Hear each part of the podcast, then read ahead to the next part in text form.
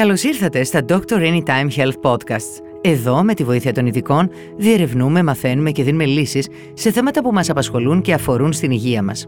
Είμαι η δημοσιογράφος Ελευθερία Γεωργάκιανα και σήμερα θα μιλήσουμε για το Stress Echo, τον πολύτιμο σύμμαχο της επιστήμης για την πρόγνωση των καρδιακών παθήσεων.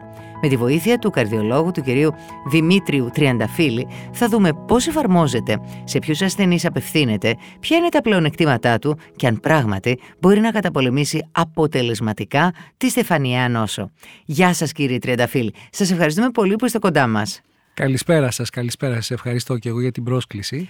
Τα τελευταία χρόνια, κύριε Τριανταφύλη, η επιστήμη της ε, καρδιολογίας έχει ένα σημαντικό σύμμαχο για την πρόγνωση της στεφανίας νόσου, το stress echo ή αλλιώς δυναμικό ηχοκαρδιογράφημα. Μπορείτε να μας πείτε τι ακριβώς είναι αυτή η τεχνική και πώς δουλεύει; Η τεχνική αυτή ε, γίνεται για την ανείχνευση στεφανίας νόσου και ο τρόπος που, που λειτουργεί ε, λειτουργεί με την ε, πρόκληση ουσιαστικά ε, ταχυκαρδίας με φάρμακο και εκεί προσπαθούμε να δούμε εάν υπάρχει κάποια στένωση σημαντική σε κάποιες από τις τρεις ε, αρτηρίες που αιματώνει το μυοκάρδιο κυρίως με την ε, ανείχνευση διαταραχής στην κινητικότητα η οποία βέβαια συμβαίνει μέσα σε κλάσματα του δευτερολέπτου και αυτό το πετυχαίνουμε με τη βοήθεια ειδικών λογισμικών αλλά κυρίως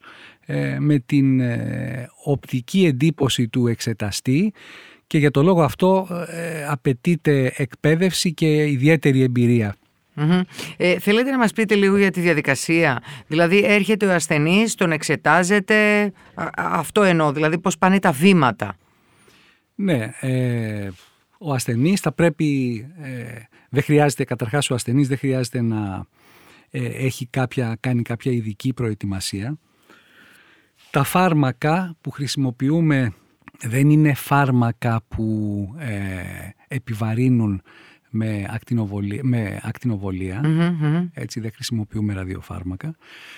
Και το φάρμακο το οποίο χρησιμοποιούμε για να ζωηρέψουμε λιγάκι την εικόνα και να τα βλέπουμε λίγο πιο καθαρά είναι ε, έτσι ένα θαύμα, το πούμε, της τεχνολογίας γιατί είναι μικροφυσαλίδες από κάποιο αέριο το οποίο το εκπνέει ο ασθενής σε 10 λεπτά. Άρα τι θέλω να πω με αυτό; Πρώτον, δεν πρέπει να φοβάται ότι θα χρησιμοποιήσουμε φάρμακα τα οποία το θέτουν σε κάποιο κίνδυνο. Δεν χρειάζεται κάποια ειδική. Επειδή είπατε και αυτό με την πρόκληση ταχυκαρδίας, κάποιος μπορεί να το ναι, ακούσει και να πει. Βέβαια. Αυτή γίνεται πρόβλημα. Ένα από τα. Ένα από τα ε, ε, αυτή γίνεται με δοβουταμίνη. Εάν σταματήσουμε τη δοβουταμίνη μετά από δύο λεπτά, διακόψουμε την έγχυση μετά από δύο λεπτά, πάβει να υπάρχει το φάρμακο και εμείς έχουμε αντίδοτα. Άρα εντάξει. Έτσι είναι δηλαδή ταχεία. Άρα δεν υπάρχει κανένα θέμα. Ναι, σαφώς Είναι όμως... για ένα ελάχιστο χρονικό διάστημα που χρειάζεται εσείς για να μελετήσετε τον ασθενή. Ακριβώς. Είναι ένα δεκάλεπτο, δεκαπεντάλεπτο, αλλά με τη διακοπή όμως του φαρμάκου πάβει και τα ταχυκαρδία και υπάρχουν αντίδοτα. Δεν θέλω να πω ότι δεν υπάρχει επικινδυνότητα ε, σε ένα απλό, ένα απλό τεστ κοπόσεως εάν κάνει κάποιος. Βέβαια, πάλι έτσι, υπάρχει. Υπάρχει μια επικινδυνότητα Βεβαίως. που είναι φυσικό στρες. Τη τάξη μεγέθους, ας πούμε, είναι ένας θάνατος 10.000 ασθενείς, ο οποίος δεν μπορούμε να τους προβλέψουμε. Ε, το stress echo λοιπόν μπορεί να εφαρμοστεί με δύο τρόπους, είτε με άσκηση είτε με χορήγηση φαρμακού.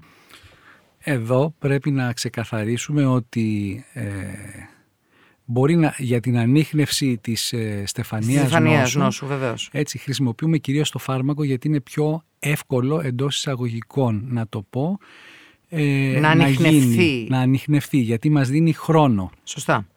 Ενώ με την άσκηση. Όσο διαρκεί δηλαδή η έγχυση του φαρμάκου, τόσο δίνεται η, δυνατότητα στο γιατρό να παρακολουθεί τη λειτουργία της καρδιάς. Ενώ με την άσκηση πόση ώρα διαρκεί; Με την άσκηση αυτή μπορεί να γίνει είτε μετάπιτα είτε με ποδήλατο. Mm-hmm. Όπως γίνεται το τεστ κοπόσεως. Το τεστ κοπόσεως. Σε αυτή την περίπτωση όμως τι κάνουμε; Παίρνουμε εικόνες πριν ξεκινήσει το τεστ κόπωσης αλλά θα πρέπει μέσα σε ένα λεπτό το πολύ να έχει ξαπλώσει ο ασθενής, ο εξεταζόμενος και ε, να πάρουμε εμείς τις εικόνες μέσα το πολύ σε ένα λεπτό.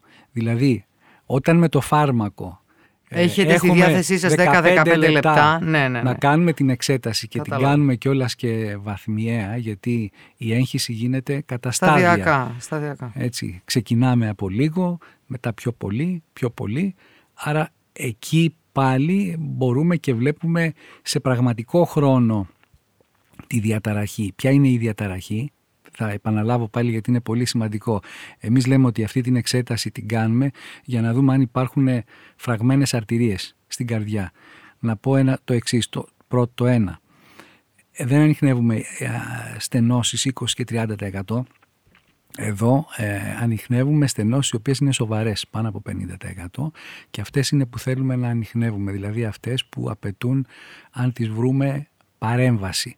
Δεν πηγαίνει ποτέ κανείς να ανοίξει μια αρτηρία με 30-40% ούτε 50% αν δεν έχει αιμοδυναμική συνέπεια.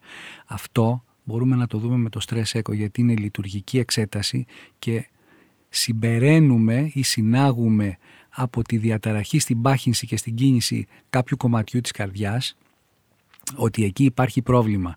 Δηλαδή ε, το stress echo το λέω εγώ ότι είναι η πόρτα για τη στεφανιογραφία η στεφανιογραφία είναι επεμβατική εξέταση. Δεν, δεν μπορούμε, δεν κάνουμε όλοι, μακάρι να κάναμε, να ξέραμε όλοι ποια είναι η κατάσταση των στεφανίων μας, αλλά αυτό όμως δεν, δεν γίνεται, δεν είναι check-up δηλαδή η στεφανιογραφία. Βέβαια, το, stress, το stress echo όμως, ούτε το stress echo είναι check-up. Δεν θα το πούμε ότι είναι check-up γιατί έχει συγκεκριμένες ενδείξεις για να το κάνεις. Για να το κάνεις οι οποίες βέβαια είναι, ε, ανοίγουν διαρκώς, είναι δηλαδή αρκετές οι ενδείξεις και εκτός από ανθρώπους που έχουν ε, ενοχληματα ή κάποιο ιστορικό καρδιοπάθειας αρχίζουν και ε, γίνονται ή μάλλον γίνονται και σε άτομα που δεν έχουν ιστορικό καρδιοπάθειας αλλά έχουν πολύ αυξημένο κίνδυνο ή προφίλ να το πω αλλιώς καρδιαγγειακής νόσου, δηλαδή έχουν πολλούς παράγοντες κινδύνου. Ναι. Ε, σε ποιους λοιπόν ασθενείς απευθύνεται το στρεσέκο; Το στρεσέκο ε, κυρίως, κυρίως απευθύνεται σε, σε άτομα, όχι, θα πούμε σε άτομα τα οποία έχουν πόνο στο στήθος. Μάλιστα. Έχουν δύσπνοια, έχουν εύκολη κόποση, έχουν, ε, έχουν ε, κάτι, έχουν κάποιο ενόχλημα που τους φέρνει στον καρδιολογο Το, το απλό τρίπλεξ καρδιάς βλέπει τη δομή και τη λειτουργία στην ηρεμία, αλλά δεν μπορεί να δει την αιμάτωση. Ναι, ναι, δεν ναι. μπορεί να δει την αιμάτωση. Άρα αυτό που εμείς κάνουμε με το stress echo, βέβαια υπάρχουν και άλλες δύο τεχνικές, αλλά και μπορούμε να συζητήσουμε πότε κάνουμε αξονική στεφανιογραφία ή πότε κάνουμε σπινθυρογράφημα καρδιάς, γιατί όσοι κάνουμε στρες και το κάνουμε από α, εδώ και οι, έ, οι έμπειροι εξεταστές είναι και λίγο biased, είναι δηλαδή προκατηλημένοι στο να κάνουν την τεχνική που γνωρίζουν καλύτερα. Αυτό είναι κανόνας αποδεκτός στην καρδιολογία. Mm-hmm. Εμείς το πάντα ε, κάνουμε την εξέταση που γίνεται και ξέρουμε να κάνουμε καλύτερα. Ναι. Ε, πείτε μας και για τις άλλες δύο... Ναι, για το, το σπινθυρογράφημα καρδιάς είναι η εξέταση πάλι που γνωρίζει όλος ο κόσμος. Απλώς είναι πολύ γνωστό αυτό σε αντίθεση με το stress echo. Γνωρίζει όλος ο κόσμος, το οποίο κοιτάζει ε, ουσιαστικά το ραδιοφάρμακο την αιμάτωση του μυοκαρδίου και μάλιστα και εκεί μπορούμε να πούμε ότι με, τις, ε, με την εξέλιξη της τεχνολογίας έχουμε λιγότερη ακτινοβολία και μικρότερους χρόνους. Μάλιστα. Το stress echo όμως έχει την ίδια διαγνωστική ακρίβεια με το σπινθυρογράφημα καρδιάς που έχει αρκετή ακτινοβολία.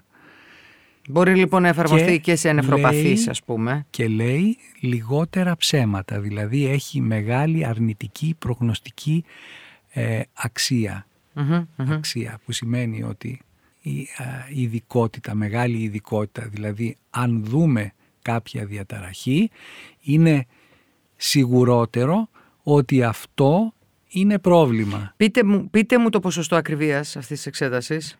Ε, φτάνει και το 90 με 95, 95% με τη χρήση, χρήση των ηχοσκερών παραγόντων. Δηλαδή είναι family ή και ανώτερη μπορεί να πει κανείς σε κάποιες περιπτώσεις με το σπινθυρογράφημα καρδιάς χωρίς να υποβάλλεται κάποιος ε, στην ακτινοβολία στην ακτινοβολία. Βεβαίως. Ε, πόση ώρα διαρκεί ε, μπορεί ο ασθενής να έρθει μόνος του και να φύγει μόνος του; Ε, δεν κάνουμε, δεν είναι εξέταση που μας τη ζητάει ο, ο εξεταζόμενος και εμείς την κάνουμε. Δηλαδή πάντα πρέπει να έχει παραπεμφθεί από κάποιο γιατρό, ο οποίος να τον έχει εξετάσει και να έχει κρίνει ότι πρέπει να την κάνει αυτή την εξέταση ή σε διαφορετική περίπτωση προσωπικά εγώ ναι, ναι.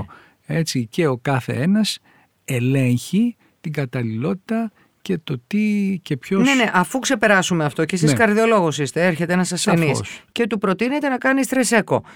Πείτε μας πόση ώρα διαρκεί. Πώς γίνεται, ε, ε, έρχεται μόνος του, πρέπει να του συνοδεύει κάποιος, μετά είναι εντάξει; ναι, ναι. Ε, μπορεί να έρθει και μόνος του και μόνος του ασθενής, ο εξεταζόμενος, μάλλον το πούμε καλύτερα. καλύτερα ναι, την ημέρα που θα έχετε επιλέξει, ναι. ναι μια άλλη μέρα από ε, την ημέρα της εξέτασης μπο, Επειδή μπορούμε, μπορεί να χρησιμοποιηθεί διπυρδαμόλη αντί για δοβουταμίνη, του λέ, λέμε συνήθως να μην έχουν πιει από το πρωί της ε, ημέρας εκείνης καφέ, τσάι, οτιδήποτε περιέχει καφεΐνη, καφεΐνη ή ξανθίνες, ε, καφέ, τσάι και τίποτε τίποτε άλλο. Ε, υπάρχει μια διαδικασία στην εξέταση γιατί θα πρέπει ε, να συνδεθεί σε καρδιογράφο ο ασθενής, θα πρέπει να τοποθετηθεί μια περιφερική φλέβα για να μπορούμε να δίνουμε τα φάρμακα και τα αντίδοτα. Θα πρέπει λοιπόν να υπάρχει μια τέτοια διαδικασία. Κρατάει γύρω στη μισή ώρα σύνολο σύνολο. Και μετά φεύγει κανονικά, δεν... Μετά ε, από 15 λεπτά, εφόσον τελειώνει η εξέταση, συνήθως τους ε, κρατάμε ε, έξω από το εξεταστήριο ε, βεβαιωνόμαστε, βλέπουμε ότι δεν υπάρχει κανένα πρόβλημα, που δεν υπάρχει πρόβλημα γιατί αν παρουσιαζόταν ποτέ κάτι θα εμφανιζόταν εκείνη τη στιγμή και φεύγουν. Δηλαδή είναι, η διάρκεια της εξέτασης είναι από μισή ώρα μέχρι 45 λεπτά με όλη τη διαδικασία, ας το πούμε, της εξέτασης. Μάλιστα. Ε, υπάρχει κάποιο λογικό διάστημα επανελέγχου, ποιο θα συστήνατε εσείς δηλαδή; Το, ε, δεν είναι check-up, δηλαδή α, το κάνει, το κάνει, το, το, το, το συστήνουμε κάθε 5, 2 με 3 έως 5 χρόνια σε κάποιον που έχει ιστορικό αγκιοπλαστικής. Δεν έχουμε πει όμως σε ποιους άλλους κάνουμε την εξέταση Την κάνουμε σε αυτούς που έχουν ε, πόνο, δύσπνοια ή εύκολη κόπωση, δηλαδή ενοχλήματα. Την κάνουμε σε, σε άτομα που έχουν νεο, νεοδιαγνωστή καρδιακή ανεπάρκεια, δηλαδή βλέπουμε ότι ε, στην εξέταση που κάνουμε το απλό τρίπλεξ καρδιάς ότι η καρδιά τους είναι αδύναμη ή μεγάλη. Οπότε σε αυτές τις περιπτώσεις κάνουμε κατευθείαν στεφανιογραφία. Αλλά αν για κάποιο λόγο δεν, δεν θέλουμε να κάνουμε στεφανιογραφία μπορούμε να κάνουμε την εξέταση αυτή για να δούμε αν υπάρχει σοβαρή ισχυμία. Την κάνουμε σε ένα συγκοπτικό επεισόδιο. Την κάνουμε ε, πριν ε, ε, όταν, υπάρχουν, όταν έχουν γίνει κάποιες άλλες εξετάσεις οι οποίες δίνουν αμφίβολα αποτελέσματα ένα σπινθυρογράφημα καρδιάς που δεν μας λύνει τα προβλήματα. Τις απορίες όλες. Πολύ σημαντικό να μην το ξεχάσω πότε την κάνουμε προεγχειρητική εκτίμηση, στα πλαίσια της προεγχειρητικής εκτίμησης, συνήθως πριν από αγκιοχειρουργικέ επεμβάσεις, σε άτομα υψηλού κινδύνου. Δηλαδή, σε άτομα τα οποία έχουν ιστορικό καρδιοπάθειας ή έχουν ιστορικό εγκεφαλικό επεισοδίου, έχουν ζαχαρόδι διαβήτη ή έχουν νεφρική ανεπάρκεια ή νεφρική δυσλειτουργία. Σε αυτούς και κυρίως όταν αυτοί έχουν περιορισμένη κινητικότητα, δηλαδή δεν μπορεί να περπατήσει κάποιος ένα οικοδομικό ή δύο οικοδομικά τετράγωνα με ευκολία, όταν δεν μπορεί να ανεβεί δύο ρόφους, δηλαδή όταν η λειτουργική κλάση όταν δεν είναι γνωστή, η ένδειξη να γίνει το stress echo είναι πάρα πολύ ε, ζωηρή. Πολύ ζωηρή η ένδειξη. Μάλιστα. Και βέβαια γίνεται μετά από κάποια αγκιοπλαστική, έτσι, μετά από κάποια αγκιοπλαστική για να ελέγξουμε το αποτέλεσμα μετά από δύο ή τέσσερις μήνες και να ε, πω εδώ πάλι ότι μετά από κάποια επέμβαση επανεμάτωσης, bypass ε, ή αγκιοπλαστική στεφανίων αγίων μπορεί να γίνει αυτό μετά από δύο χρόνια, δύο με τρία χρόνια μετά από μία εγκυοπλαστική ή μετά από, στην πενταετία μετά από ένα αρτηριακό bypass Μάλιστα. καρδιάς. Ωραία. Σας ευχαριστούμε πάρα πολύ για την ενδιαφέρουσα συζήτηση. Εγώ σας ευχαριστώ πάρα πολύ. Στη διάθεσή σας είμαι για οτιδήποτε άλλο χρειαστείτε. Να είστε καλά. Να είστε καλά κι εσείς. Ευχαριστούμε πολύ που μας ακούσατε. Εμείς θα επανέλθουμε σύντομα με νέο Dr. Anytime Health Podcast και θα συζητήσουμε θέματα που ξέρουμε ότι σας απασχολούν όλους. Μην ξεχάσετε να μας ακολουθήσετε στο Spotify και τα Google Podcasts για να είστε ενημερωμένοι για τα νέα μας επεισόδια. Και να θυμάστε, με το Dr. Anytime είστε σε καλά χέρια.